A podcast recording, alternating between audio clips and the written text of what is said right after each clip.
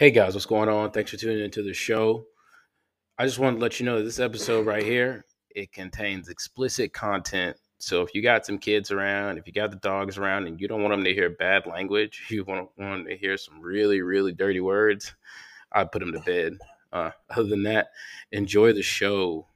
Like pimp culture first. From the way I see it, it's like pimp, pimp culture, mob music, um, highly directional maybe with the Keak the Sneak and three times crazy, um, G14 classified, raw and uncut, and then and then the hyphy movement, like just like that, bam, like right into the hyphy movement, early two thousands.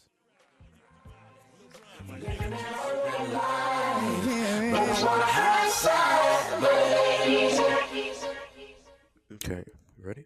Yeah. Okay, here we go. Hey, what's going on, y'all? It's Tevin West, tOCS Radio. That's where you at.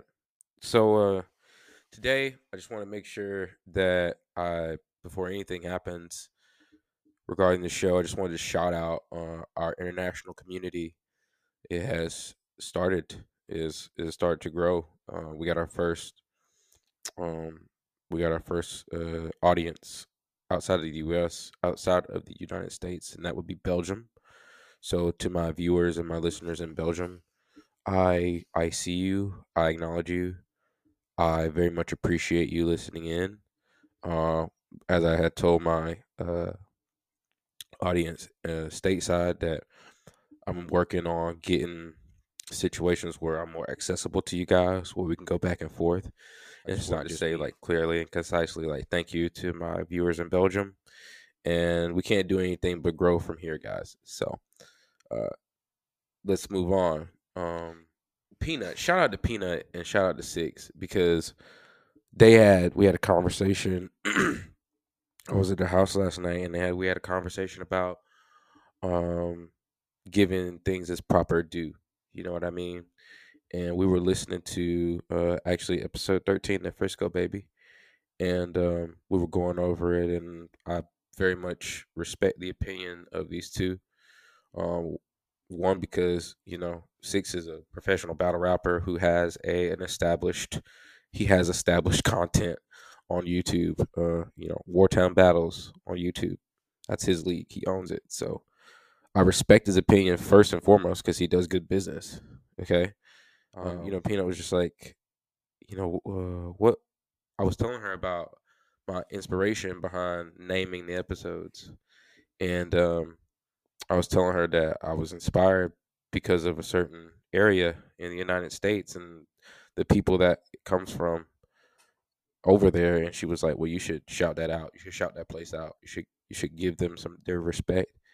And i thought that i was given i thought i was giving this place like respect and a, on a humble tip by just kind of like naming it and then just kind of letting it go. And then just if somebody figures it out they'll figure it out and I did think about like dedicating time aside to to talk about this because what came with it was a lot of research. Um, and I I had I still you know I'm still like I had been researching this stuff and I've been living with it. You see what I'm saying? I've been researching this stuff for for for a while. And uh, now it's just kind of coming together where I can just bring it all together. So I think it only makes sense that I dedicate this episode uh, to the Bay Area. You know what I mean?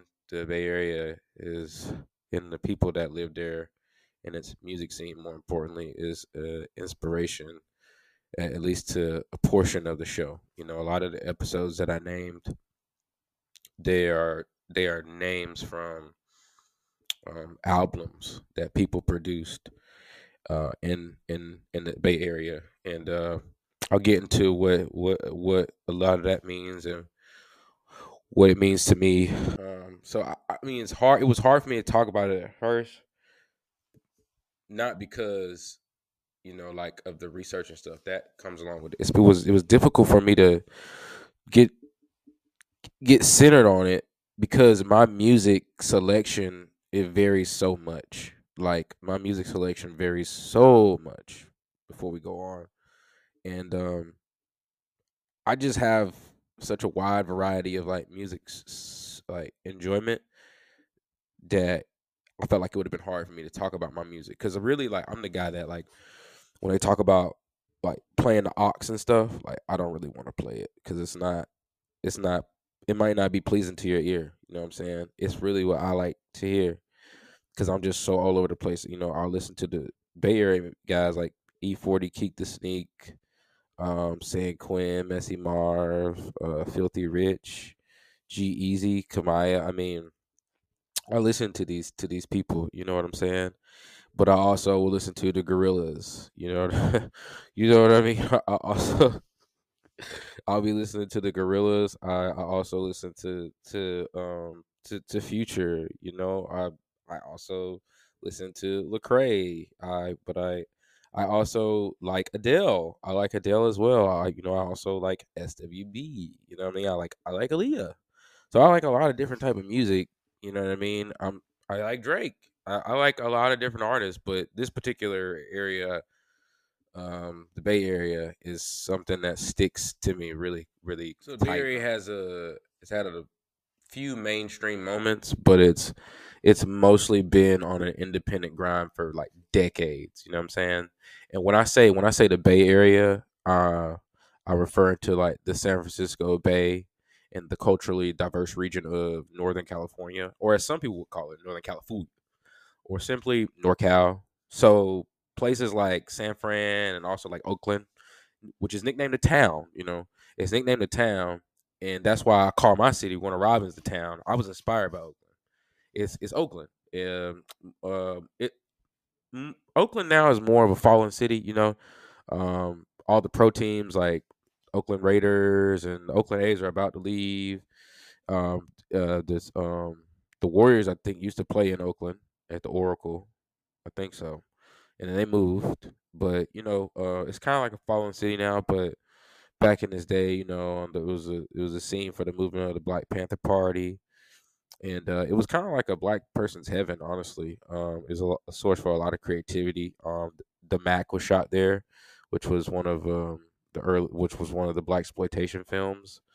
Um, Richard Pryor was also in that, so it was just taking a look into like um, fancy man, for lack of a better term, pimp culture, and then um, yeah, so Oakland like got a lot, got a lot of love for Oakland, but but it's more of a fallen city nowadays. But and all the pro teams left, but except for the Oakland Roots, which is the most randomest thing ever. Ironically, it's a lower league pro soccer club that plays in the USL Championship. There's an episode that I was talking about this stuff, um, USL and the divisions in soccer. But you also have to be places like uh, you also have places like like Richmond and Sacramento, which is the capital of California, and in Berkeley that get like a runoff of the predominant influence that comes from the Bay. But they also keep their own unique style. You know, Sa- Sacramento is probably one of the last civilized places in California. Uh, and then you got Berkeley that is uh, has Cal Cal University. So, um, you know, uh, you got places that because so they're like a like a like a like a like an Ivy League type school. So they they keep their own. It's a it's a school place. So, and then um, and then Sacramento's like the capital of California. So it's like they're gonna keep it clean. They're gonna keep it, you know, for the most part, where it's super, it's actually super conservative in Sacramento. So um, they're gonna keep it upright. um, but uh, yeah, those places they get a runoff from the Bay, but but um, but they also keep their unique style. So I also like that about music because that's what you know. That's what this uh, that's what this episode is about. The Bay Area music scene and and and it's given you know me inspiration to to you know to do this to do this podcast. It's giving me sources of inspiration. Seven seven and a half million people live in the Bay, and there's uh they're like all crucial to the music scene, bro. The Bay is it's seven point five million people. That's a lot of people. Like we have in Warner Robins, the old Middle Georgia area is like I don't even think it's I don't even it's not even close to a million people. Georgia population is one hundred fifty three thousand as of 2018. So yeah, we're not even close. 7.5 million people. Oh man, so much. That's so many people. So so much opportunity for creativity. I just want to ask you, what do you think about when you think of when you when you hear San Francisco? what do you think about? I know for me, like it's more like off the top. I'm thinking like social media companies, um, maybe wine company wine companies like Silicon Valley and stuff like that. But you know, some of my older crowd, you may think of like Summer of Love. You know, when in uh, the '60s the hippies got together and they converged in San Francisco. Um, and they just basically vibed out. That's as far as I'm going to go into it. Either way, it's like the Bay's like been like a, like a creative source of um like boundary break- breaking things and like you want to you got to understand when, when I'm talking about the Bay as music, the Bay Area and the music scene. Um, you got to understand that major labels largely bypassed and ignored Bay Area artists at the beginning of hip hop's golden age, and so the golden age of hip hop or rap is defined by Wikipedia as mid 1980s to the early mid 90s. Um, so, you know, um, you can see just in the timeline, like yourself, like you don't even have to be like a fan of it, of of, of this genre of music or music in general. Some people just listen to podcasts. so the uh mainstream chose Southern California's gangster rap first. Um but I think that you know pretty much allowed for wider creative freedom. Yeah, I mean, you know, like listening to artists like Too Short, E-40 Keak the Sneak, like I had already previously mentioned, even Mac Dre, um, rest in peace, Mac Dre. Um, if you li- just go listen to some of those guys and like they're talking about things that like you're like, man, you can't, you might not be able to say that if you really listen to the music. You're like, oh, can you say that like on the radio? Well, you probably could now, but back then it's like, nah, you can't say it on the radio, which is kind of weird. But it's not because it was bad. It was just because mainstream chose to do glorify the gangster rap instead of this culture's rap. And I'll get on to what this what this culture's music is. But you know, if if you're listening, I was talking about how since they got ignored by radio, they were on it. I was talking about in the beginning, like I don't know if I did say this, but it's like they've been on an independent grind for decades. Yeah, I did say that. They've been on independent grind for decades. So like that allowed them to get more money and that allowed them to get um like figure out how to run the business better for themselves and do good business you know kind of kind of like like be their own boss for real for real you know so because like in like generally it's the record companies and i got my hand up here high and then it's you know um there's a middleman like a manager or something or maybe another music company, parent company. And then maybe there's like then after that there's the manager. and then, you know, after that there's the associated acts. So the associated act is just an employee for all the way up the chain, even though they have the manager and they're paying the manager out of their, you know, what comes from the beginning. It goes to the big, big, the company, then it goes to the parent company or the representative of the company, and then it goes to the it goes to the manager of the associated act, and then it goes to the associated act. So essentially, you're not a boss.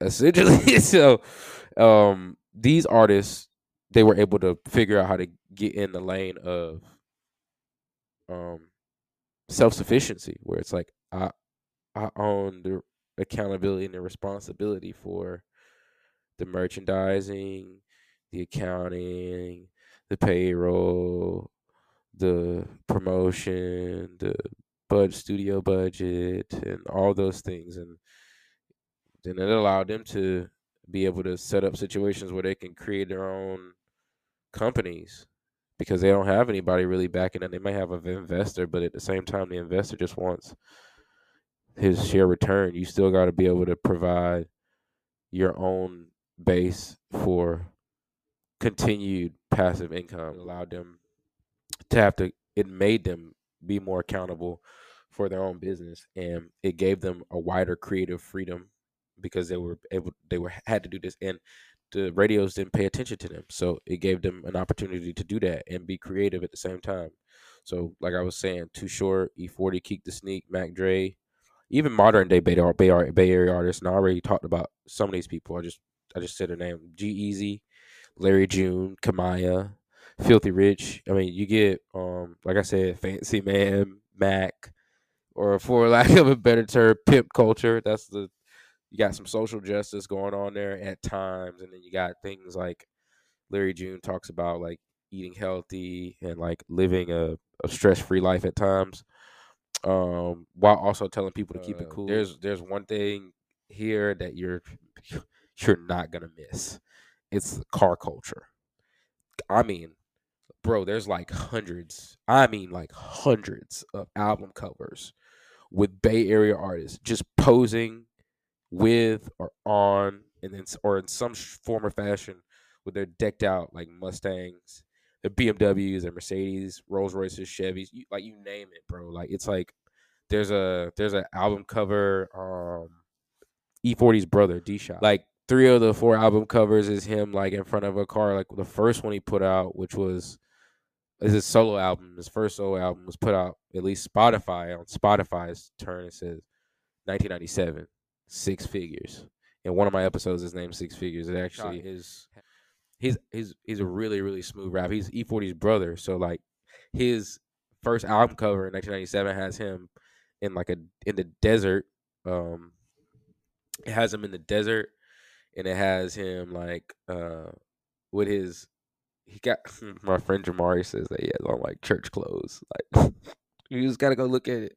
It's six figures. The album is called Six Figures, but He's standing. I, I assume that he's pretty tall guy. Um, he's got on these um, he's like black pants, black long shirt, and some like got to be some like loafers, some really nice loafers. A nice what looks to be sort of like a fancy looking Gucci belt at the time. I don't know. He's got glasses on. He's got a cigar like super long out of his mouth, and he's he just got his hands in his pant loop and his belt and just holding him up like I'm I'm Big Daddy. You know what I mean? And then behind him, it's this freaking H1 all white Hummer with white white rims. You know what I'm saying? In the desert, you know what I'm saying, with a red backdrop. It's so hard. And then like another album mm, he has is it's it's labeled Money, Sex, and Drugs. It has him like in the front, and in the back is like two Rolls Royce, one white that says D Shot one, and the other one is black that says D Shot two. And then like another album he has is called Presidential. and it's like it's got him like you know what I'm saying, like with praying hands with a Bentley behind him. And he's got another one called it's a compilation album called Boss Ballin'. It's like volume one and volume two is like uh the first one's got him in front of his uh, white Lexus two door coupe. So uh Kamaiyah has the same thing going on with one of her mixtape slash albums. We had her uh, with the I think it was a BMW i8, like the windows up, the doors up, squatting down. You know what I'm saying? Just you know what I'm saying, and then just just flexing. And then Larry June's got so many. If you just go look up Larry June album covers, you will see he has nothing. This is a modern Bay Area artist. So I'm telling you, like the influence of what these artists did from the album covers to how they conducted their business. It was studied by these modern Bay Area artists. Larry June has literally like six or seven, like almost all of his album covers have freaking cars, Mustangs, um, what do you call Aston Martins, whatever. You know what I mean? I like his uh the best album he's had to me so far, Larry June, is Spaceships on the Blade where he's posed squatting, kind of like Kamaiyah was in that that album she had, mixtape she had, but he's squatting in front of two cars behind him. I, am not sure what kind of cars they are. They look like Aston Martins, but he's like, it's like a Marina or something. Actually, actually, no. I want to go back on this car thing real quick. So, I mean, I'm only talking about it. You feel me? Because I feel like, whoa, whoa, this is I just wanted to comment on it because it's something that's happening in my. It's happened in my life. I want to share experience with what I got going on in my life because I thought that all of it, how it converged and how I got here is kind of crazy. So I was just talking about the car culture, right? And um, in northern in Northern California and the car culture it, it um you can see it in the album covers of certain artists and stuff like that. Well, check this out. Um, you know, um, there's like a huge. It's like a parallel.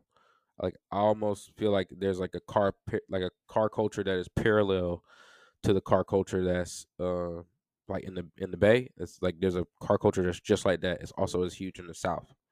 So like like bro, like you have like whites, blacks, and Latinos alike. They they all have their own car cultures. You know what I'm saying? Wherever it's like the Latinos, you know, they do like the low rider squats. You know what I'm talking about?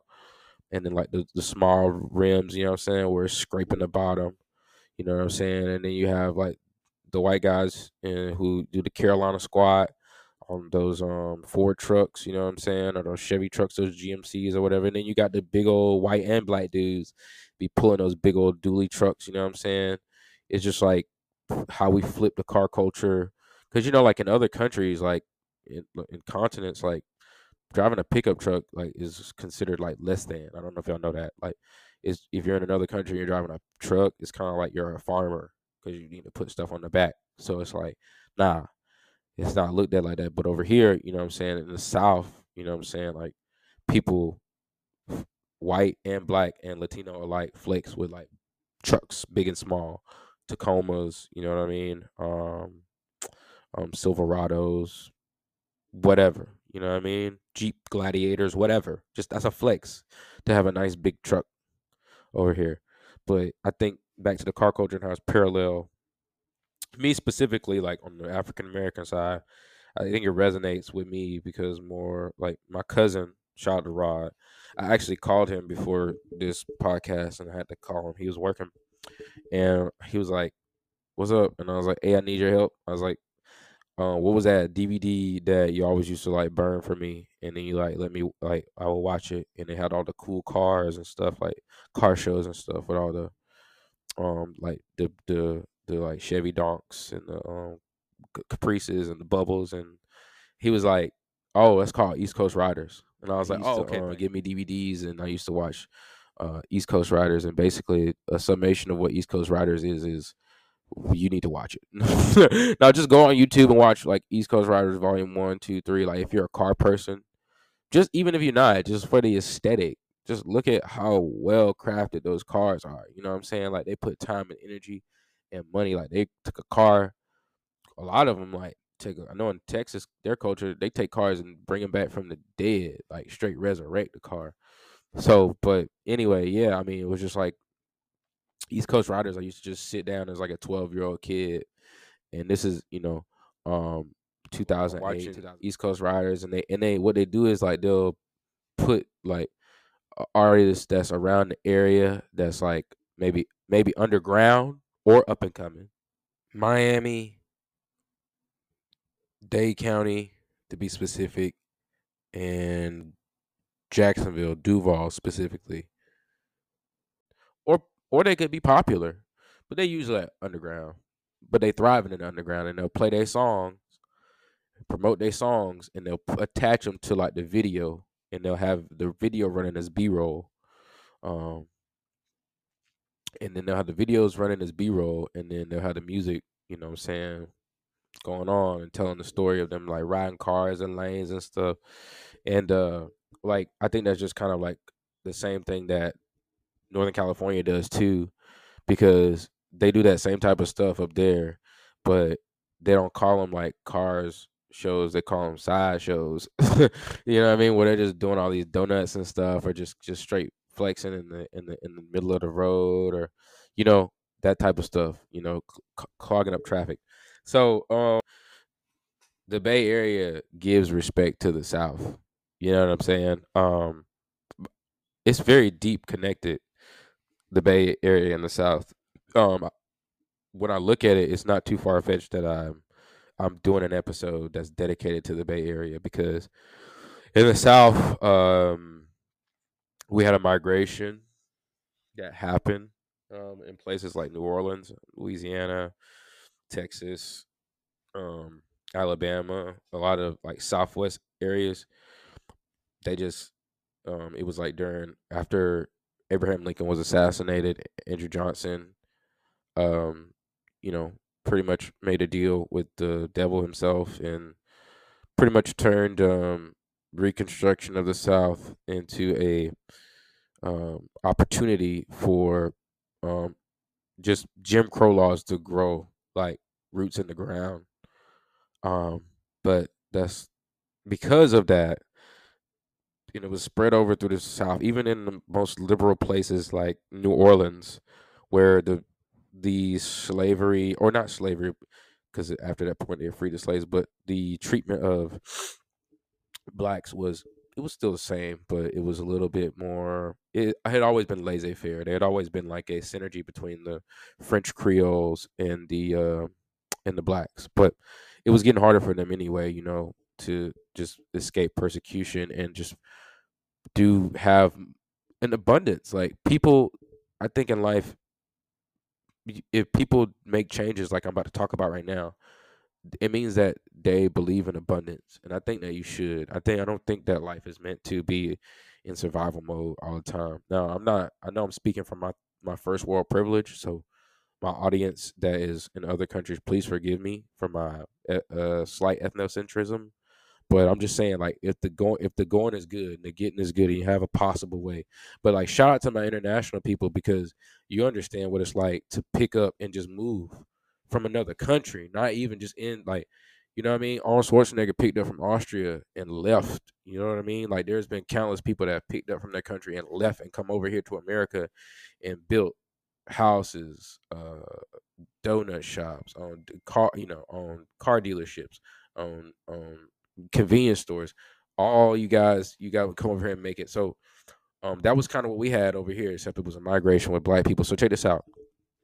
When the um persecution got harder on blacks and there's opportunity was just running out. These people that were in the Southwest mainly, they took up and went over to California. They migrated over there, and some of them migrated over there during the California Gold Rush, and then some of them migrated over there maybe earlier, later. But they ended up getting over there, and when they got over there, they rooted themselves in those communities throughout California, and some of them were in Southern California, and some of them were in Northern California. The ones I'm talking about are in Northern California. So when they situated themselves there, they created families and they created businesses and lives. And what happened was they had kids and they had kids and they had kids. And what I'm telling you is that those people that migrated and took that chance, um, their kids became these people that I'm talking about. Yeah, like those people, those descendants the people that were doing the Bay Area music. You know what I mean? Like the Bay Area music is is more than black people. There's, there's plenty of white people uh, that do it too. You know what I'm saying? Woody, uh, Kreayshawn, G-Eazy, just to name a few. But there's plenty of there's plenty of white people. I'm just talking about it's largely African American culture. So I'm just trying to give it its respect. Do you feel me? So it's like you're the people that I'm talking about are your descendants of people who wanted to escape persecution in their own country to come over and make a better better way and so that's how you get a lot of people that um, a lot of a lot of people in california if you ask them they, they'll trace their lineage back to the south and they'll usually trace it back to the southwest so somewhere along louisiana texas mississippi delta you know what i mean? Alabama. So yeah that's um but east coast riders yeah that was um that was something that was uh that was that was that was cool. And um you know I just like that we have that because the South the the and because so because of the relationship between um you know family wise between the South and the Bay it works out you know I mean because this goes along with music too as well you know I'm talking about music like Master P so Master P when Master P was trying to um you know get his life together he moved his family and his brothers to Richmond, California, and he opened up a record store called No Limit Records. And um, he was doing music there for a while. And then what happened was he uh, he ran into a man named St. Charles, and um, I think his name is St. Charles Stevenson, but uh, Steven, sorry. And then um, and then um, he taught him how to do the independent grind because here's the deal. Not only did the Bay Area not get radio play. The South didn't get radio play, in the early stages of the golden era of hip hop as well, which is why you had guys like Andre, um, Andre 3000, who went up on the Source Awards in the late 90s and said the South got something to say because they had gotten an award for, you know, like emergent duo and they were getting disrespected. That's Outkast, by the way. That was getting disrespected. Yes. And um so he that's why he said that. And so but it it, it if it was if it was prevalent in the late 90s when Andre 3000 said something who has an album out with just playing flutes now. Um it's even more prevalent in the early 90s. Like nothing, no movements happening. So we as the South music scene had to do an independent grind as well. And that's why you see a lot of parallels if you'll look and see there's a lot of people that are on the independent grind in the in the music scene in, in the South as well. Like they're not really for the label thing. They'll create their own labels and, and they'll get artists in their own roster. But anyway, so St. Charles taught um, Master P about the independent grind, and then Master P um, took the money that he made from Richmond in, in his record store and he moved back to New Orleans and he started a record label called No Limit. And if you don't know anything about No Limit, that'll be for another that'll be in for another episode. But St. Charles wasn't done. You know, St. Charles Stevens also taught his nephew Earl Stevens Jr. how to do the independent grind as well, and he formed a group um, called the Click, and the Click composed of Earl Stevens, who also goes by E-40, also E-40 Fonzarelli, also Tycoon, known as um, E-40 Water, um, Scratch Maker, Skrilla, uh, the Bumble. I mean, the Politician. I mean, there's so many names for that guy. Uh, so E-40, Be Legit, or Be La, or uh, B-Legit the Savage. E-40 is a lyrical genius, by the way. Uh, E-40 was rapping for a lot of people were even like thinking about rapping for real. Like he kind of like transcends like rap. He's just like he's just after like Kool Herc and the all that. You know, like he he he literally like will give props to the originator of hip hop. Like and and like because he knew about that time. So I think that that's kind of cool because he's still like thriving and he just put out like an album called Rule of Thumb. Um, but uh, yeah, I mean, I was just listening to him. He put out a new album, um, Rule of Thumb, and one of the songs called High End. It's got Filthy Rich, it's got Gucci Mane, and it's got um, BG, BG, BG's from New Orleans. Well, why do they still have a relationship? Because St. Charles had a relationship with Master P. Master P had a relationship with St. Charles. Went back to New Orleans, started No Limit. So you don't think that they weren't working? Absolutely, they've worked together. I mean, literally, like a lot of and then by the way cash money also saw what Master P was doing and and they went up there I mean they've, they've got literal songs like um on um the Click's 2001 album Money and Muscle. Baby uh or Birdman as we call him is on the song is uh he's uh he's in the chorus. Um and and Suga-T also talks about um, Cash Money in the song. So it's like it's all they all work together because they all saw like they we, the South and the Bay had to work together because none of us, neither of us, were getting radio play, so we had to work together. So anyway, but yeah. So speaking of Suga-T, so it was like it was a uh, B-Legit. Uh, talks like he inhale, like he's talking while he sounds like he's talking while while smoke is inhaled in his lungs, and that sounds super cool. Uh, and then you have Suga-T, who was probably like like low key, like one of the pioneers of like female hip hop. Like Suga-T is like one of the first female rappers, point blank. Period. You know what I'm saying? Sprinkle Me is like one of the first big female albums in rap. Period. And then um, you got D Shot, the Shot Caller, which is the one I was just talking about. His album cover with the white Hummer. So you got that. Um, and then he E-40 formed a click and then he made an album with them and then he branched off and did his thing but he also started uncle his uncle st charles told him that and he also told him to start a company as well. So he started a company called Sick Wid It records. Sick Wid It records has signed countless acts i mean countless and they put out countless compilation albums. You know i mean? They had this one group that i thought that it was so cool and i thought it was so interesting how the um the the 90s of hip hop it was either so good or just so saturated with other things that we completely missed these guys. So like A1 is a group that E-40 had signed in the 90s. For these guys are amazing. They had one album out called Mash Confusion. And it was uh, slaps. Slaps. By the way, that is a that's a Bay Area term, slaps. The slap, that's that's literally a Bay Area term. Some of the things that I was talking about previously was from um, Grammy.com. And right now, and it'll it'll be, you know, it's my own stuff, but I'm also, you know, there's sources that help kind of bring the story together. So NPR.org also has a um uh, article on Bay Area hip hop, and it's um it's how the Bay Area became a rap incubator with a chip on its shoulder. But um no, so it um it just celebrates um the Bay Area and uh you know I, I was talking about their culture, you know their car culture, their um, pimp culture, basically some social justice.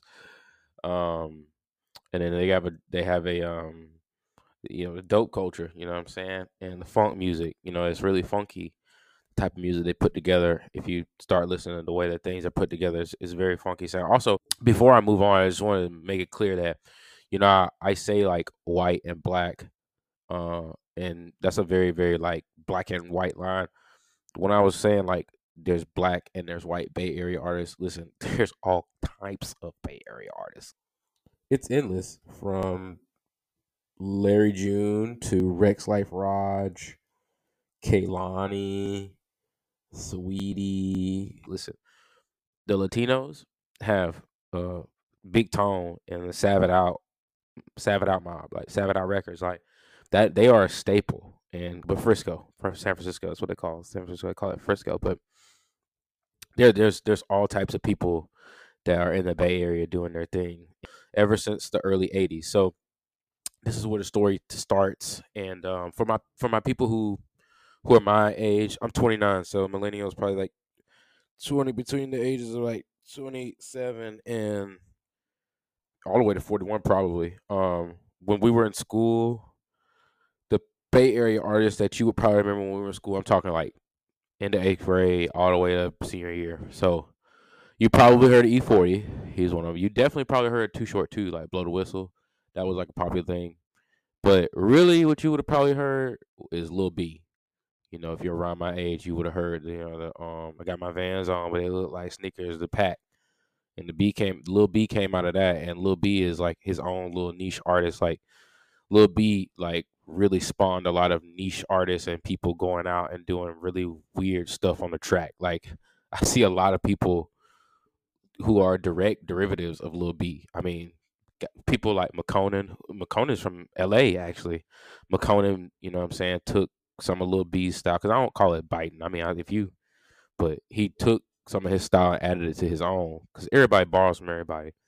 Um, also Lil B was very big on shouting out New Orleans, you know what I'm saying? Because he knew the connection that or New Orleans and the Bay had. So they're both port cities, by the way. That just happens to be a thing. Um, so yeah, we would probably people my age would probably known Lil B, uh, the pack, got my vans on, but it looked like and more like the Bay Area culture more than the music. Is more of like the culture came on us like the the skinny jeans and the and the vans and the skateboarding culture, that's that's in that's in the bay. You know what I mean? The the, the flannels, you know what I mean? We could put on where it's not too cold, cold, not too hot. And then you put on um some, you know, some Levi's, some 501 Levi's, you know what I'm saying? And some Vans or some Nikes, that's a Bay Area right there. That like how you dress nowadays on the chill is probably on the fall, especially is probably you dressing like a Bay Area dude or a Bay Area female. Back to the music though. But, um, start so it starts with Too Short, kind of like in terms of like um noticeable. So ever since the early '80s, when Oakland's Too Short began selling homemade tapes full of dirty raps. I remember I was talking about how they're able to kind of like um, have a wide wide variety of creative control in their music because one, they weren't being paid attention to by mainstream, and number two, they were doing it on their own, so they had to do their own thing. So it's like dirty raps to set menacing synth lines and trunk rattling 808s. the Bay's formula for low end slaps. linguistic elasticity and independent entrepreneurship. So I was talking about like they've had to do their own marketing, their own promotion, and the whole nine. And flamboyant personalities have gradually trickled outward. The first major cross, uh, the first major crossover pop rap star that came from Oakland was MC Hammer. So yeah, so MC Hammer is a Bay Area rapper, and I was, you know, I, am glad that the article p- pulled it close because I was I'm talking about a lot of underground stuff because for me, when I listen to a lot of the Bay Area music, it is like still, from what I understand, it's still you know it's got its own little niche. So when I speak from it, I speak on the things like I'm really in. I really listen to Bay Area music. So, but I you know I didn't forget to name MC Hammer, but I was coming around to him. That was coming up. But listen to this: the most important street rapper of all time cut his teeth in North, North in the North Bay projects of Marin City. That is Tupac. Yes, Tupac started out when he got to California. He started out in the Bay. Yes, there's just something about that area. Not to mention, you know, would it be in the Black Panther Party's headquarters, and Tupac, Tupac's family being involved in the Black Panther Party. I mean, he was born into it basically. Um, you know, Oakland seemed like the place that where he came from, either Baltimore or New York, to set up shop, and I think that's where he met E-40 and Spice One and all those guys and C-Bo, and then they became really good friends. So, um, the most successful rapper turned mogul, record mogul of the '90s, started his empire with a tiny record store in Richmond, Master P, as I spoke earlier about. Today, you can find traces of Bay Game sprinkled throughout Los Angeles, Detroit, Texas, Atlanta, Kansas City, San Diego, Seattle, practically everywhere except, of course, New York. Yeah, so, you know, a lot of people, just to touch on it real quick, a lot of people think that uh, Tupac, you know, to live and die in LA type thing. Yeah, sure, but understand something. Like Tupac really is a Bay Area artist. That's really that's real hip hop for you. Like Yes, like one of Tupac's best and closest friends was E-40. That's real. There's nothing fake about that. So there's, I mean, there's pictures and videos of them. I mean, E-40's uh, Element of Surprise. I think it's 1994 that came out. Um, Hope I Don't Go Back. I think was like the single for the track for the for the album and Tupac's all up in the video with a Versace shirt on, like the coldest Versace shirt is like gold, blue, and you know it's silk. You know what I'm saying? So it's just like, and oh, by the way, the person who carried on like the silk tradition in hip hop is definitely Nasir Jones, Nas. Uh, I mean, you can definitely tell just like, like the dress code for Nas is definitely silk. You know what I'm saying? And I think he took that from Tupac because uh, he survived um, that time crazy. I, I, said he survived that time. That's how dangerous the time was in the '90s. For all of the uh, influence the Bay Area had has had on the contemporary rap, it feels disproportionately undervalued and misunderstood, as I spoke of. Yes, if not completely ignored in the national conversation, or worse, still reduced to a mere punchline. Search Twitter for E-40 raps. You know, like he's cool. He's oh that's fun. You know, but they're not really paying attention to his style. Uh, sure, me, there's a lot of game. I don't know how else to say it. There's just a lot of game that they put into their to their to their music. You know what I mean? There's a lot of things that they're saying in their music and they don't really let the beat manipulate them. They manipulate the beat. I mean, for example, like there's a there's so they have like a funky thing where it's like they have a good R and B uh to rap ratio in a lot of their songs, but a lot of their songs, man, like I think is I think is impressive and when you can make a song where the beat kind of like sings for you and you have parts in the in the beat where you can create a chorus and make the beat sing like that's how good some of these bay area artists are like they make um the song like you be like i'm waiting on the the girl to come in and sing or i'm waiting on the the man to come in and tie it up or i'm waiting on somebody to come in and like do the r&b part which they do have that. You're waiting on that. Sometimes you like that, and a lot of times you wait on that to clear that up. But not like a song like "The Bumble" by E-40. Like the beat sings for him. You're like, oh, okay. But you really gotta listen to it a lot to like understand that. You know what I mean? There's a lot of songs where it's just like there's a song um uh, out in, uh, in front of your mama house by Keak the Sneak, and it's like it's just straight like West Coast raw, but it's like the he he sings the chorus like, but he's rapping the chorus, and it's just like, dang, that's kind of fire. You ain't even need no soulful stuff to put in there. It's just like real raw. It's real raw. The Bay Area rap canon is enormous. It was uh, certainly the most prolific of all pre-net pre-internet rap scenes. Yeah, I mean, I was just talking about just the cover scenes, where there's hundreds of. By the way, those scenes, those cover scenes that I'm talking about, the you can uh, and I'll have to when I get my live stream up and running, I'll I'll show you pictures of it. But it's like Pen and Pixel. Pen and Pixel um, is a company.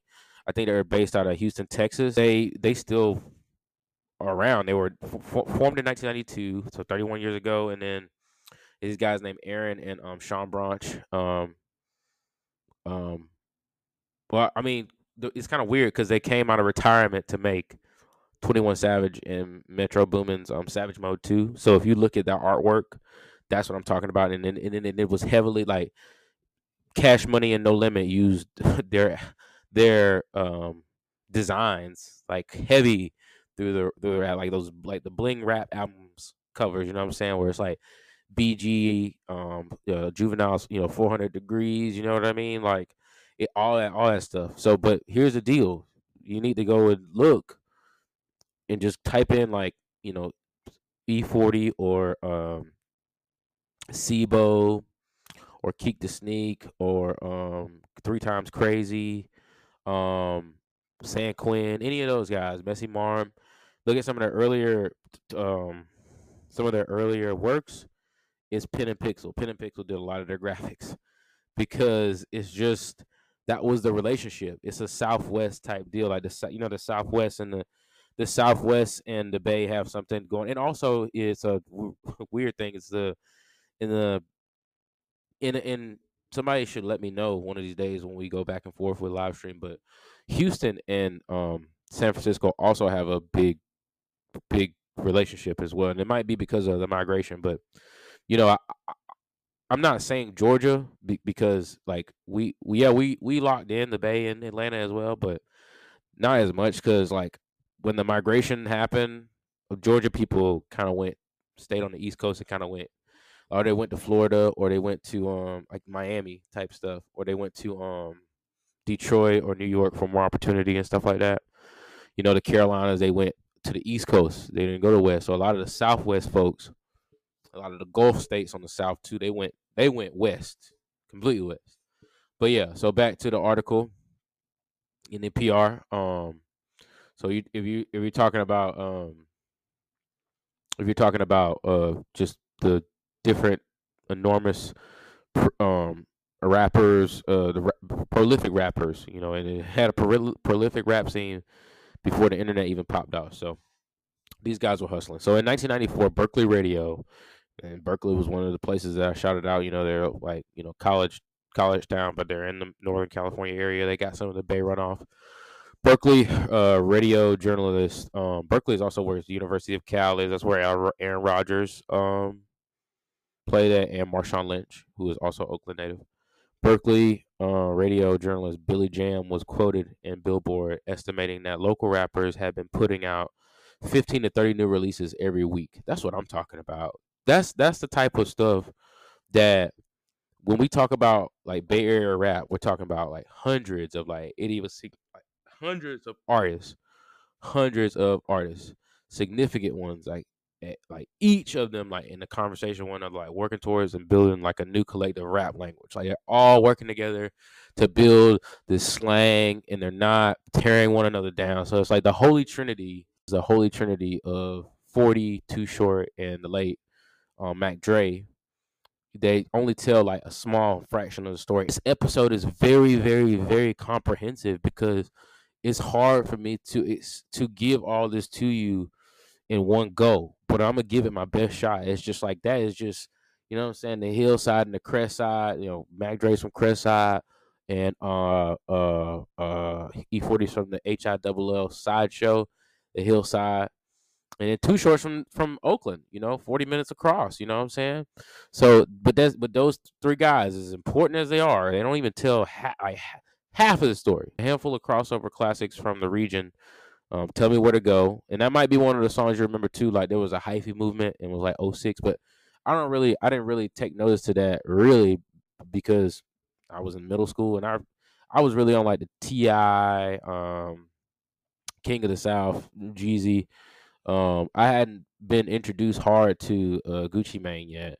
Uh, probably so icy was the most I got. I started listening to Gucci Mane probably like around 08, 09, but before that it was like my cousin had mixtapes with um various artists, but one of the big ones he had was Young Jeezy, you know, and Can Ban the Snowman. That's probably what I was listening to around then. And DJ Drama, you know, was yo draw Snowman, Snowman. What's the bit? But okay, but I ain't gonna get into all that because we're on Bay Area rap. So you talk about Tell Me When to Go came out around like 06, 7, 8. E-40 Keak the Sneak. Um, tell me when to go. Tell me when to go. So it's so funny because like the lyrics from like that I like remember from that song because I like I listened to it a lot. I listened to it a bunch, and it's like Keak the Sneak. Like if you just listen to him, like he's one of the most fascinating characters. Like in a rap, like nobody sounds like him. Like he sounds like he speaks with like a gravel of rocks in his throat. Like I'm in that 18 dummy juice. Raga man, labeled the Black Zeus, king of the super duper. And your wife is from the beta to A. Yeah, yeah, it's like it's you just have to go listen to it. It's like um, uh, it's so good. It's okay. It's a, you know. 1800 Jose Cuervo. Da da da me. Da da da say no. Ooh, tell me when to get out. Um, you got Blow the Whistle by Too Short. Blow the whistle oh whistle. So as a personal trainer, I used to play that like when I was. I, there were some um, drills had blow the whistle. I blow. I would play that. But anyway, um, I got five on it. But the Luniz, you know, I got five on. Yes, they're Northern California. I get around. I get around is a Tupac song, guys. Yeah, I get around. Uh, step up, step up, step up, round and round. Ryan call you, please. so, these rappers are funny, bro. these musicians are funny. Pac really got down with um the Bay.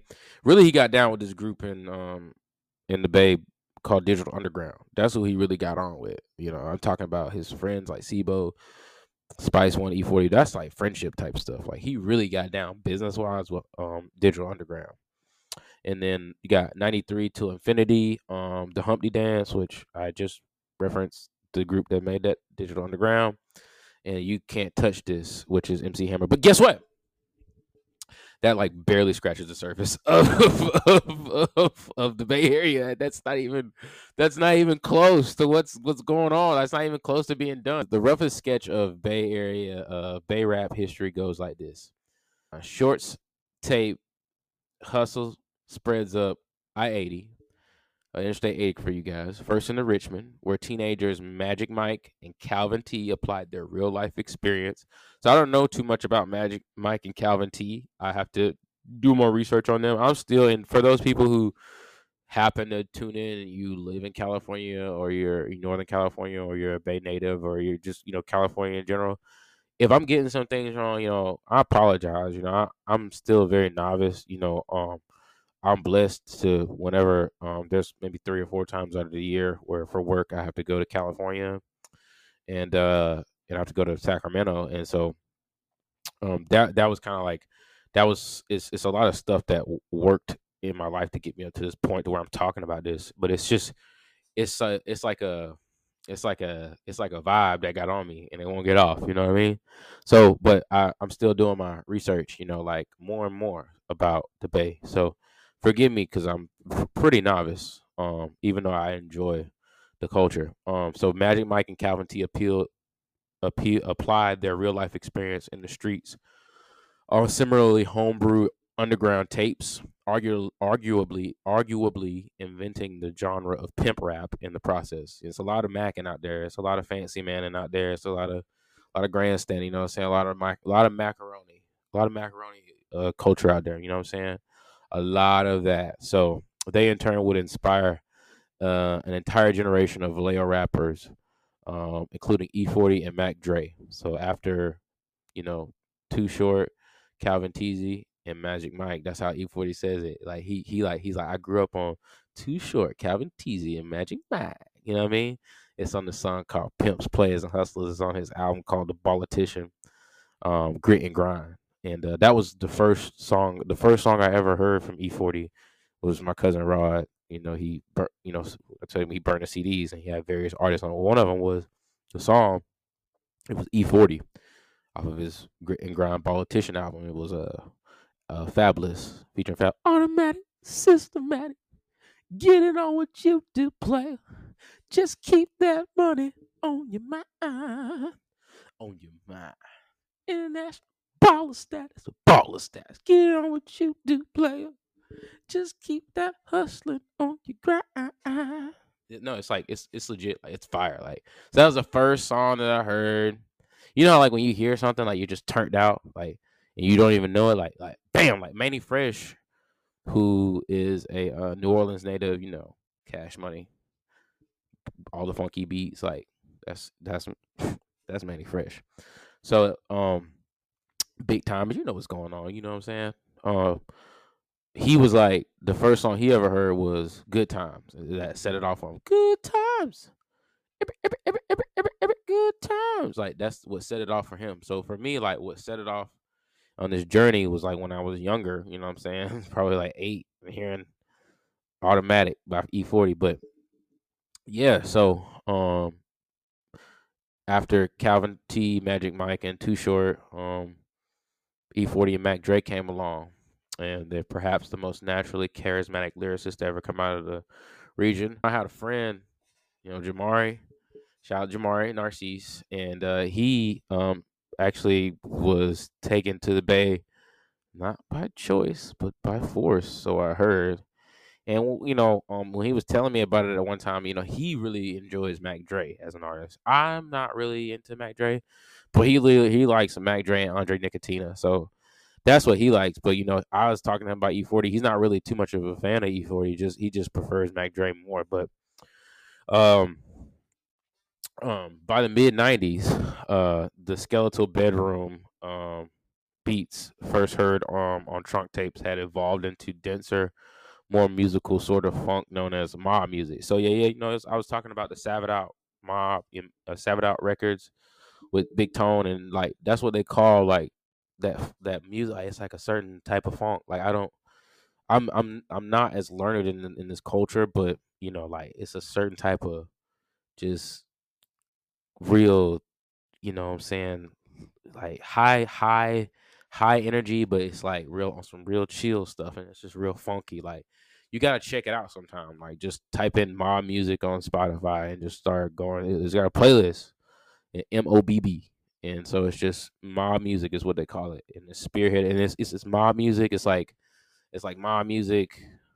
Uh, it's like pimp culture first. And from the way I see it, it's like pimp pimp culture, mob music, um, highly directional maybe with the Keak the Sneak and Three Times Crazy, um, G14 Classified, Raw and Uncut, and then and then the hyphy movement, like just like that, bam, like right into the hyphy movement, early two thousands, like like right into it.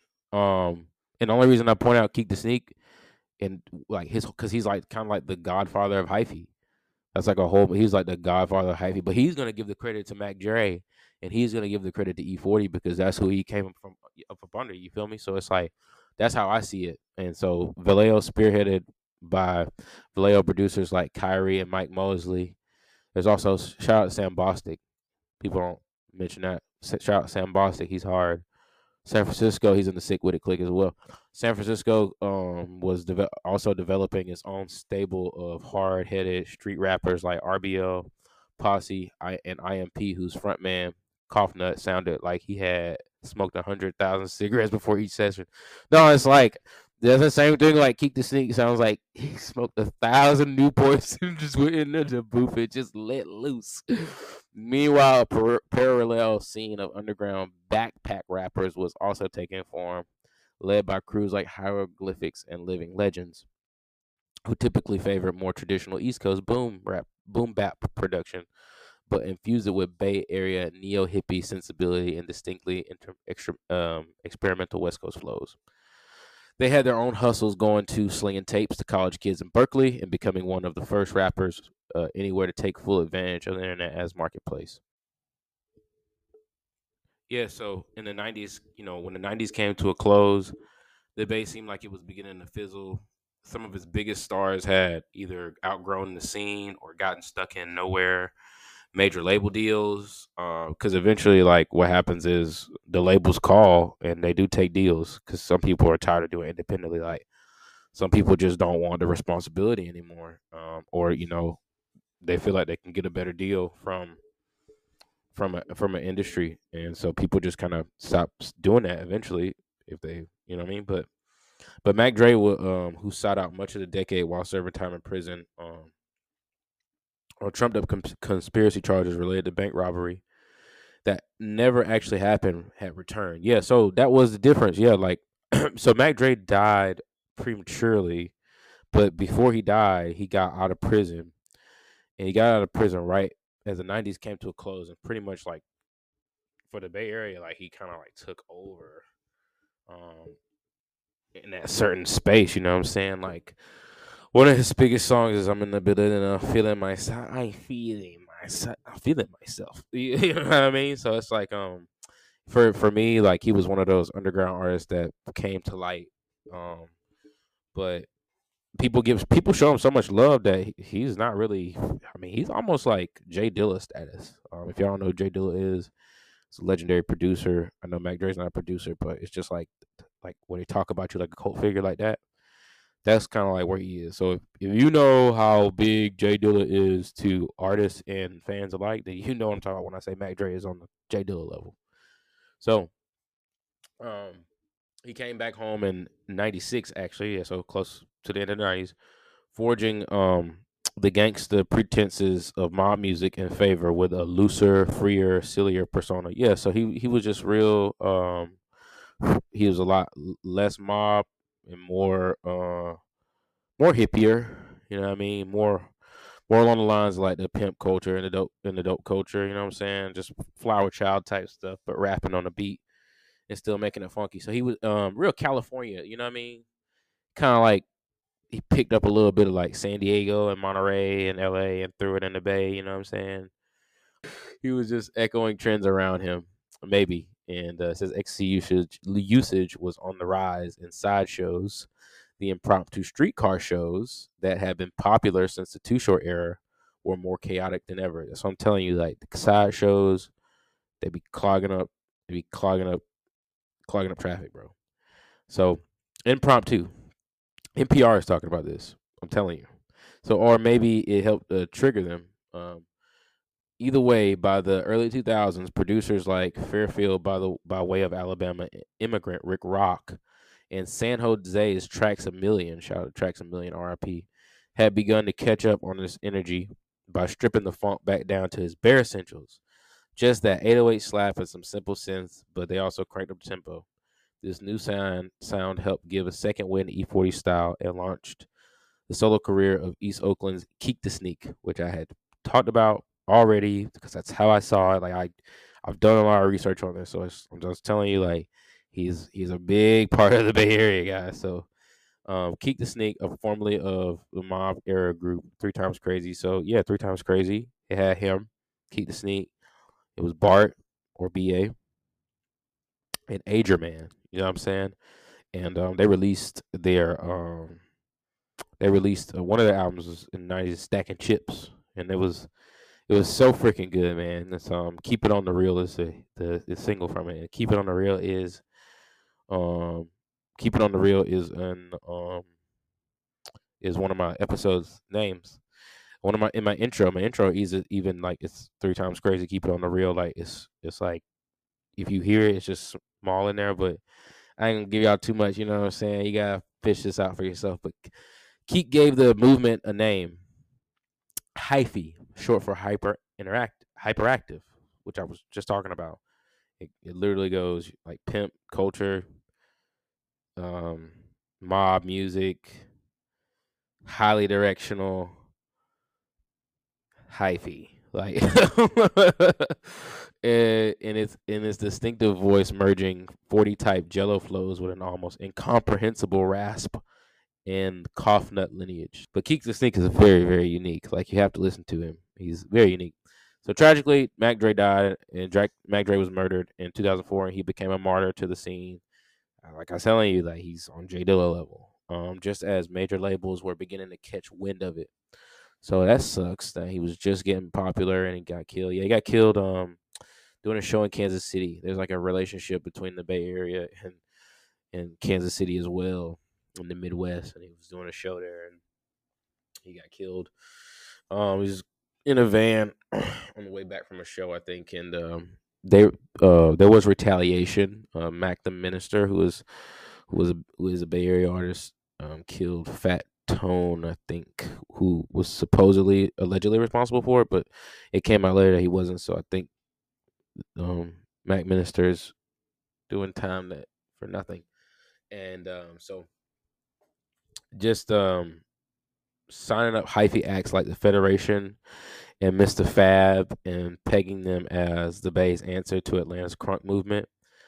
Um, a comparison that vastly underestimated the caliber of rap is like I think labels, major labels saw hyphy and um Too Short talked about this on um Vlad TV and he was like he thought that the Bay Area scene when it finally started getting noticed outside of MC Hammer and um like just other stuff that is like not really Bay. Like when the Bay started getting noticed, it got start it started in rap. It started getting noticed for hyphy, and hyphy is just people doing a whole bunch of dumb shit. Like they're just going outside of the windows and they're just hanging all out the window. I mean, they do this thing called ghost riding the whip, and they just like I guess put the car in neutral and go get outside and just they start like dancing and walking and all those stand on top of the car. It just literally they go stupid. That's what Too Short said on on uh Vlad TV, and he just said that he felt like it became commercialized, and when they started putting it, they started branding it, it was bad. So I think that this is kind of like sad because like when you put the crunk like Atlanta's crunk crunk crunk movement is more like energy. You know what I'm saying? It's not even that it was just not lyrical. It's just that's not what it was for. The crunk movement in Atlanta was just energy, energy, energy, and it hosted by Lil Jon. You know what I'm saying? It might as well have been the late night show with Lil Jon. You know what I'm saying? And that, and that's okay. We cool with Jon. We're doing that. We're lo- freaking lose it. Get out of your. I mean, but that's that's a that's a newer song. You know, snap your fingers, dude. All that like the snap movement, dude. We're not looking for lyrics. We're looking for a good time, and that's cool. That Atlanta music derived from Miami based shake booty music. You know what I'm saying with uh with Uncle Luke. You know what I'm saying? And he has he had his own record label too and stuff. You know, he actually like he won a, a, a battle in court that pretty much allowed for explicit content to be put on on wax. When labels tried to make the Bay's hyphy movement um, comparable to Atlanta's rap crunk scene, Atlanta's crunk movement, it was just it kind of like the crossover just never really made sense, and uh, it did happen though. It was like the BME click and um and E-40 they got together and they you know they did tell me when they go they did the video and everything and they did um snap your fingers do your step. That was all like that you know you know who's in that song? Snap your fingers do your step. You can do you know who's in that song? E-40 is in that freaking song guys. Walking around the club. What do I see like that's come on bro um but uh the crossover never quite happened only 40 and Keak's, Lil Jon's produced Tell Me When to Go, which I just spoke of, got any real traction nationally. But the hyphy impulse continued to resonate locally well in the 2000 into the 2010s. So it did well like locally. And a lot of artists kind of got on that train wave and they they divvied out from there. One of the people that he wasn't hyphy, but he was around that time was Filthy Rich. Filthy Rich is from uh, deep East Oakland, and uh, Filthy Rich was able to put out mixtapes. Filthy Rich is sort something sort of something sort of like a like a Bay Area like a Bay like a Bay Area future. You know what I'm saying? He just one of those workaholics. He never stopped. He never stopped putting out music. He never stopped going. And when he first got out, people I, people were feeling him real hard, and he just never quit. You know, Phil. His name is Phil. He just called himself Filthy Rich. I think that's kind of funny. Um, these rappers be funny, bro. So so which with Richmond artists like um HBK Gang, um Going Minimal, and uh e- uh, Oakland's Ezell and Vallejo's SOB and RB, cranking it to further extremes, reconciling it with its early roots via big 80s electro funk and freestyle samples. Even today, the hyphy spirit lives on in the Bay. Um, Tell Me When to Go and other 2000s hits like Dre's Feeling Myself and Shorts Blow the Whistle remain in permanent rotation, while the next generations, uh, like uh, San Francisco Stunning Man 02 and HBK's P-Lo rack up um, post hyphy hits. And so now I want to get into the what the true Bay Area rap fans um probably talking about. Dude, the true Bay the true Bay Area rap fans reading this are surely clocking it. It's many omissions. And, and, and because the story is infinite. I'm telling you, this story about Bay Area culture and rap, the music scene, it is like I'm telling you, like if you're a Bay Area person and I'm talking about this, you're like, bro, you're you're leaving out so many people. You didn't even talk about Stunnaman. You didn't talk. You didn't even talk about SOB. You didn't even talk about, bro. Listen, it's like that. Y'all probably asking, where's the Jacka? Where's 415? Where's Andre Nickatina? Where's the Pack? Which I had just mentioned. That's that's my that's my age group. We know the Bay Area from the Pack type stuff, you know, and Lil B. Where's Selsky, Kamaiyah? I mentioned Kamaiyah as well. Oh, by the way, um, Kamaiyah, that album not or that it's a song. It's not an album. There's two songs where she's there's two song covers. You know, they put album covers on everything now, but there's two covers where she's got sitting on a car or she's sitting next to a car where it's like Oakland Nights, which is her Keak the Sneak and Capolo, and it's like black and white. And she's sitting on her car, and it's not a I. I looked at it. It's not a BMW I. It's something else, something foreign, I think. And then it's one. She's like stretched down. I mean, she's on knees and bent, and she's looking forward with the doors up, with Lamborghini doors up. It's called FWI. It's a song. So shout out to Kamaiyah say I feel you, I really do, but there there may not be enough space anywhere to contain all the stories. For real. I'm so glad. Like I'm doing like a podcast bro. like this is this is I don't even know how long I've been talking about this. It's hard to it's hard to get it all off because there's so much. So it's like once the rest of you have been bay pilled, you too will experience these slights just as intense. I'm for real, man. Like it's like, bro, like it's hard to talk about this, but you know, I like talking about it because it gets me excited. You know what I'm saying? It gets me excited to to share this experience because this is like these people and what they do. This is like it's a source of energy as to why I do my thing. Like I listen to this music on a daily when I'm working out and everything. So you'll begin to see um the region's under acknowledged impact on everything around you. we don't talk about how Too Short producer Ant Banks and Shock G of Digital Underground were both fusing rich Parliament Funkadelic inspired instrumentation with traditional hip hop production methods long before Southern California claimed G Funk as its own brand. And that's what I was like, who's really doing what? You know what I mean? Like you see like what Ice Cube and all those guys did, but it's telling you like in the early 80s, like Too Short was doing music in California. So who really started this stuff first? And I know too Short was talking about something completely different, but you talking about California had a G Funk era with like Warren G and um, Nate Dogg and all that. Who you, who you think did it first? So HBK's um production prefigured YG and DJ Mustard's Ratchet music blow up. Yeah, I mean, if you look at YG, YG just made actually a, a song called Platinum, and he made it in West Oakland, which, if you know anything about West Oakland, it's Dogtown, USA he was in West Oakland. He made a the video for Platinum with him and Tyga. They're both like uh California dudes, and they just were showing love to Oakland. So uh, YG is definitely influenced by Oakland, and um, you know, for him, it's like, you know, it goes so deep where it's like the Raiders, like he doesn't even acknowledge like like Las Vegas Raiders. He he acknowledges like L.A. and Oakland Raiders.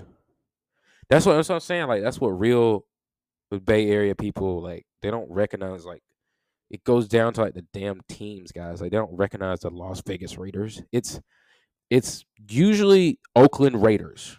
You know what I'm saying? Like when you go play Oakland, you know you go into the what? The what? The black hole. Yes, the black hole. Those that was a really different time. Think about it, man. Like John Madden. John Madden coach. Coach at Oakland. Coach Oakland. I think he won three Super Bowls at Oakland. Maybe two. I don't know. Came out with Madden. That's Bay Area stuff right there, buddy. Stephen Curry. Stephen Curry plays in the Bay. He's one of the best shooters to ever do this in the Bay, sir. Yeah, it, a lot of things go. There's some reason it's always cringing up there. Things are always bubbling up there. But um, did did the slow hook on E-40's Carlos Rossi directly impact Houston uh, inspired uh, Houston's DJ Screw? With the current uh, would the currently buzzing Michigan rap renaissance have happened all, at all without the years of social media and sonic kinship with the Bay? No, no, definitely. You definitely see like um I think it's like BFP Pac Man, um, Tee Grizzley, um, Babyface Ray, um, Babytron. You see a lot of those guys like they rap how they try catch up to the beat and slow down and like they really just take control of the beat and they rap with the beat and overwrite the beat. Like they save overwrite it you know what i'm saying? Like type in the and they you know they move it over to the desktop when it's already on the desktop. You sure you want to overwrite this? Yes i'm a, that's how they rap. You see what i'm saying? Like they'd be like that the way that they rap is like if you have like a computer and you click um go or you click you know like you type in a um website and you click enter and it do the blue spinning and you still clicking, you still clicking, you still clicking and waiting for the that's how they rap. Like it's like, hold up, just give it a second to think. Like give the beat a second to no. So they're running in front of the beat. I think that's cool. You know, some people call it like trash, but man, like to even like who even gave you the idea to even rap like that? So anyway, I know I know I can't. Can you? Um, could clouds could SoundCloud rap even exist if not warped vision and compulsive uh, productivity of Berkeley eccentric Lil B, the Based God. You see what I'm saying? Has East Oakland's Kreayshawn been underrated as an influence on the current wave of bratty female rappers? That's a thing. And how many Drake songs have directly ripped lyrics from Bay Area rappers? And did you know Outkast cited Souls of Mischief as a primary inspiration? or that E-40 is one of Kendrick Lamar's favorite rappers, or that Zaytoven, a mel- uh, listen before I even say listen, Zaytoven is a uh, melodic architect um, of Atlanta trap, and he got his start in San Francisco. Listen, I gotta tell you about Zaytoven for my people because I know a lot of people listen there in Georgia. So if you, I'm gonna put you on game. Zaytoven, um, one of the first songs you ever heard from him was "So Icy." He produced that. Okay. Gucci Mane, Lil Jeezy. Okay. Zaytoven tells a story about that um on um Vice. Yeah.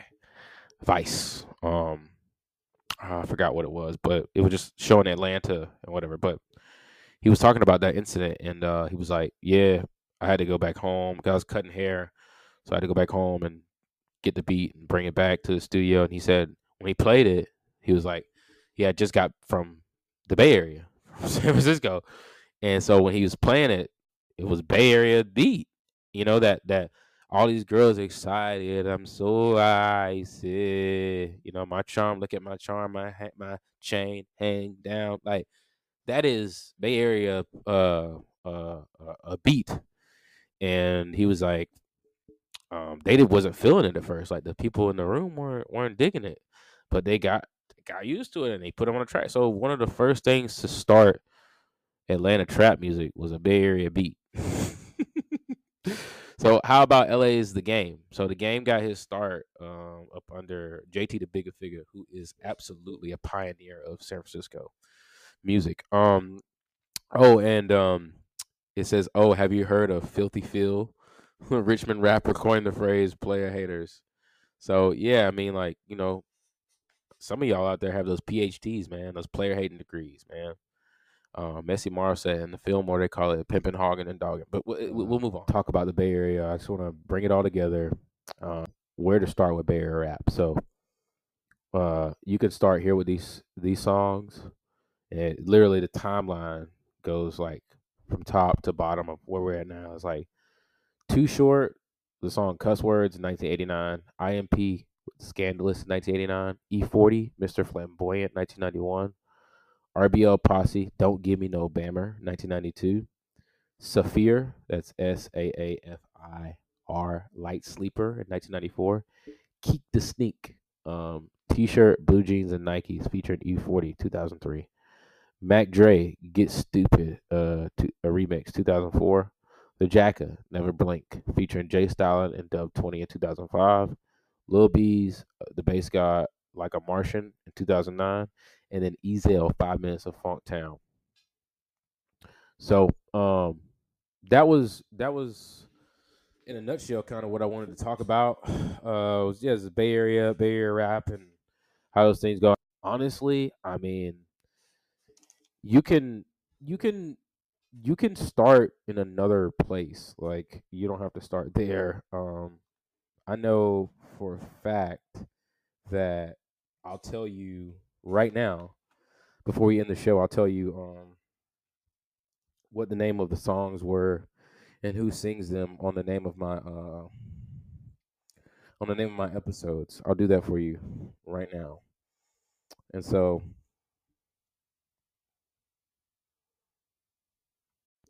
Okay, um the first episode that I named after um Bay Area music would be episode 3, Town Business City Situation. That's actually an album. Um it's, it's the whole album's name is called Welcome to Skokeland. So S K O C K L A N D. Town uh town business city situation or uh as they would say um city business town situation whatever you want to call it um it's uh it's it, the album is, was done by Keak da Sneaker and San Quinn Keak the Sneaker is from East Oakland and um um he was born in Alabama but he pretty much grew up in Oakland and then um San Quinn is from the Fillmore district of San Francisco. Um, and they made an album that kind of like sonically joined the two cities together, or the two places together on the, in the Bay, Oakland and San Francisco. Call it Skokeland. So, episode five, keep it on the real. Keep it on the real is a uh, is a song by Three Times Crazy, which is Keak da Sneak. BA or, or Bart and Adrian, but you can just type in three times crazy. That's three X and then K crazy. Um, it's on their Stacking Chips album, but they were an act signed under C-Bo, um, the rapper that was big friends with Tupac. He also had an album out, nice album called Enemy of the State. Um, Back to Life is a song off of the album Welcome to Skokeland, City Business Town Situation with Keak da Sneak and San Quinn. So it's a really good song. Um, so is Keep It on the Real. Um, Keep It on the Real is uh, it's just real smooth and real real like R and B, um, like a rap put onto it. Um, Back to Life is is it's really kind of all over the place, but it comes together probably like maybe like the second verse with San Quinn when he starts rapping, like he's like a militant, like like when, when you hear San Quinn rap, he raps as if he, even though he's not rapping about it, he raps as if he could be the leader of like a, a division of the Black Panther Party. He's he's his voice sounds militant. He's not talking about anything militant, but his voice sounds militant. So obstacles is um obstacles is not only a song on the um on the album for the so these guys are like, that's what I'm saying. Like, you got to be a hustler. Like, they, so obstacles is the reason I say is because obstacles, like, not only is it a song, but it's a song on an album that's a score for a movie that they made called Obstacles. It's it's a good movie. It's a, it's a hood movie. You gotta watch it. It's got D-Shot in it. Um, Brian Hooks. Like Brian Hooks is a, that comedian that was um I don't know if he was in Pootie Tang or not, but um those of you who know Brian Hooks, you know I'm talking about. Brian Hooks was like one of those actors, those comedians in the '90s who just they call him caffeine in the movie because you'll see he's just super wired, just all over the place. Uh, probably Kevin Hart probably took a lot from Brian Hooks and added it to his game. Actually, Brian Hooks is in Soul Plane. Yeah, he's the guy that's always trying to get freaky with uh Sommore on um who's also a woman comedian. Always trying to get freaky with Sommore on the plane. You know you know who Brian Hooks is. So yeah, so it's Brian Hooks. It's um that dude that uh played in um Miracle at St. Anna. He was that big old black dude. I forgot his name. He's just huge. He's like an offensive lineman. Um, but uh, if, if you he he was in Richard Get Richard Die Trying. He was a fat dude named Carl who was drug dealing Fifty Cent. So he's got him in there, and then they got E-40 and D-Shot, and um, yeah. So that's obstacles is the name of a song, but it's also the name of a movie that they made. Those guys are hustlers for real. They made a movie. That's crazy, and it's a good movie too. um, episode eight, too much. Too much is a song by um uh, it's a it's a song off the album Welcome to Skokeland. It's by Keak the Sneak and San Quinn. Like, um, um, episode nine, six figures, D-Shot, obviously. Uh, episode ten, Ballaholic. Ballaholic is um off of the uh off of the uh, Charlie Hustle blueprint blueprint of a self made millionaire um album. Um, it is uh that's also like a pen and pixel uh album cover too. It's got E-40 sitting in a plane, a private plane. So um that that's also too these guys are real hustlers. Like shout out to them. Like they got me really inspired. Like they got me thinking that I can, you know, do it, do this podcast and do other things to support this podcast and and get things cracking just like that. Like that what I just told you, Charlie Hustle, um, Blueprint of a Self-Made Millionaire, that is that is a that is an album, but it's also a score to E-40's documentary that he put out of, for himself. Because honestly, like, Eh, I mean, at, when you see somebody do that, like when you see E-40 talk about like how influential he is to the Bay, he's not he's not doing it to be arrogant. He's not doing it to be like over braggadocious and like look at how great I am and look how smart. No, that's not even how he's coming. He's just letting you know, like, hey man, I've been putting in my time. I've been putting in my time, like since I was a youngster. You know what I mean? Like he just letting you know, like, hey, I really do this when I take my craft serious, and I respect that to the highest. And so, um, yeah, so the Ballaholic is a song on that album, and it's got him and he's got his crew that he signed, um, A1, which had that one album, um, Mash Mash Confusion. Um, they they go pretty hard on that song. That's a pretty good song. But um, we can bubble up, episode eleven. That's off of Welcome to Skokeland.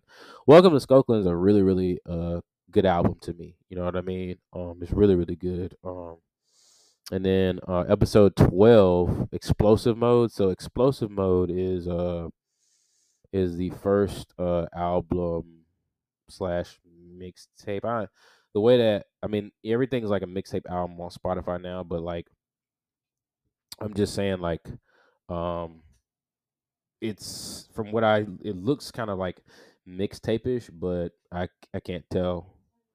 Um, explosive mode uh, with Messy Marvin, San Quinn, and um, the classic, and they had like two or three more explosive modes. Like it, like it's still explosive mode. The mob gets explosive. Like it's explosive mode because it's that album is very explosive. Like there's a lot going on in that album. Um, and then um episode 13 the frisco baby the frisco baby is and that's, that's, i didn't even talk about i didn't even talk about Guce i didn't even talk about Guce Guce is a successful um uh, Guce is a successful independent artist in the bay that came up in the late 90s and he also came up in the early 2000s he came out with bullies with foolies mixtape like for my for my real like bay area hip-hop fans like that bullies with foolies mixtape if you got a bullies with foolies mixtape and you're a Bay Area artist, like you did that. That's a staple. Uh, so, um, Bullies with Foolies, um, it was Bullies with Foolies and Messy Marv had a Bullies, got a Bullies with Foolies, and um, it's called the Infrastructure. It's it's it's it's, it's real hard. Like it, goes hard, bro. Like so. Shout out to Guce. You know what I mean? That's G A. Uh, that's G U C E Guce.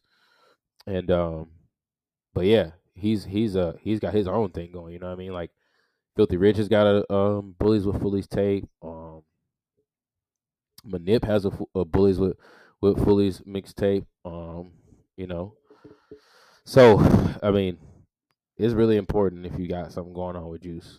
But yeah, I just wanted to talk about that and get like you know to wrap this all up to give to give my um flowers to the Bay um because and and this artist and I know I missed a ton of history and I missed a ton of things that um spo- that I was supposed to speak on about the Bay, but hopefully you know you you you know you can accept what I put out and I'll put out more things about other things and and how I feel about those as well. But for day for to for this episode, you know, I was just I really had to. It was really on my spirit to put this out. So you know, you guys have a um, you have you guys have a good night. I'm gonna go lay down and go to sleep. Okay. This has been tOCS Radio, hosted by Tevin West. Well, yeah.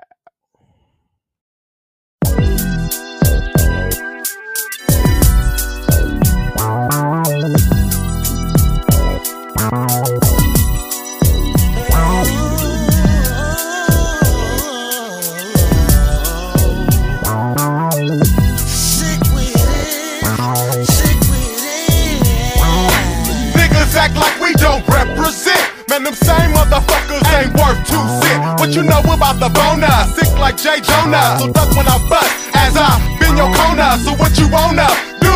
Rhyme wrecker. Me this rap shit you neglect her. Coming up in our sector with that weak work. You leave that bitch with your fucking feelings hurt. Never let them see you sweat. CIB's a vet. I bring pain, but lame niggas seem to forget. See it like I see it, boy, this shit stay fat. CODs, no freebies, boy, they can't fake that. I keep it cracking, cause I can remember way, way back when. Heard I was rapping and thought the shit wasn't fact then. I'm back then, watching these bitches spend their last 10 on these flip flop niggas. I do they ass.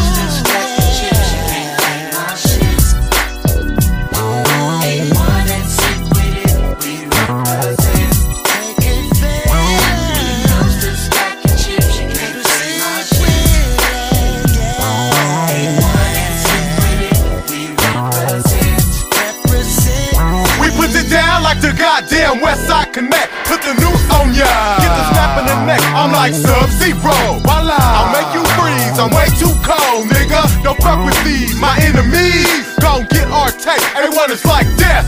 Fool, there's no escape. We blaze this shit for cash and fame. So much that you motherfuckers retrospect game. Segregated game, and I blame my clique, the flame I spit. Fools try to change my shit and get caught up in the rap shit. Quickly, I get their ass to change their whole game plan, man. It don't last. There's something about the shit, make their ass they pay.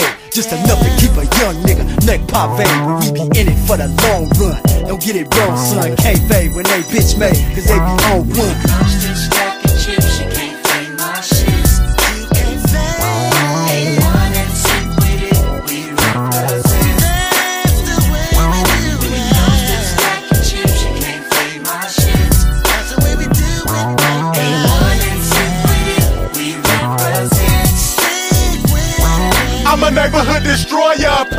Fighter warrior. Boy, I'm tryna told ya, Sick Wid It soldier. I'm a heavyweight, I'll fold ya. Featherweight, why do niggas love to wreck and hate, but you can't really hate all these A1 cats? We spit the, you know, and gets down like that. Put a D in your ball cap. From the basin, when you done with your listen, I'ma spit in your face because you didn't have no faith. Yeah, man, I know you doubted like a bitch in the crowd. A1, now you shouted, I ain't mad at ya, nigga. I'm glad at ya.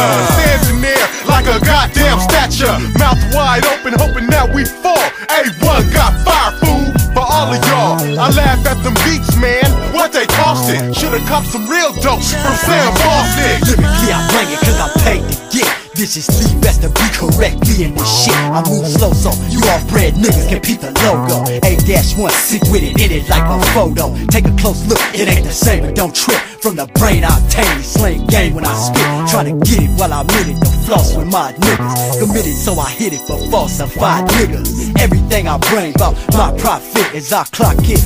Niggas know they can't stop shit. I keep it jumping like a dump truck. Pumping like a pump gun. This mob ass shit to make your trunk run. Serious about it, player. Best believe that though. No feedback though. As I let my G stack more, I serve a menu as I continue to get them stuck, y'all. As I represent, spit it for camp. Fuck y'all. Fuck y'all. Stacking chips, you can't fake my shit.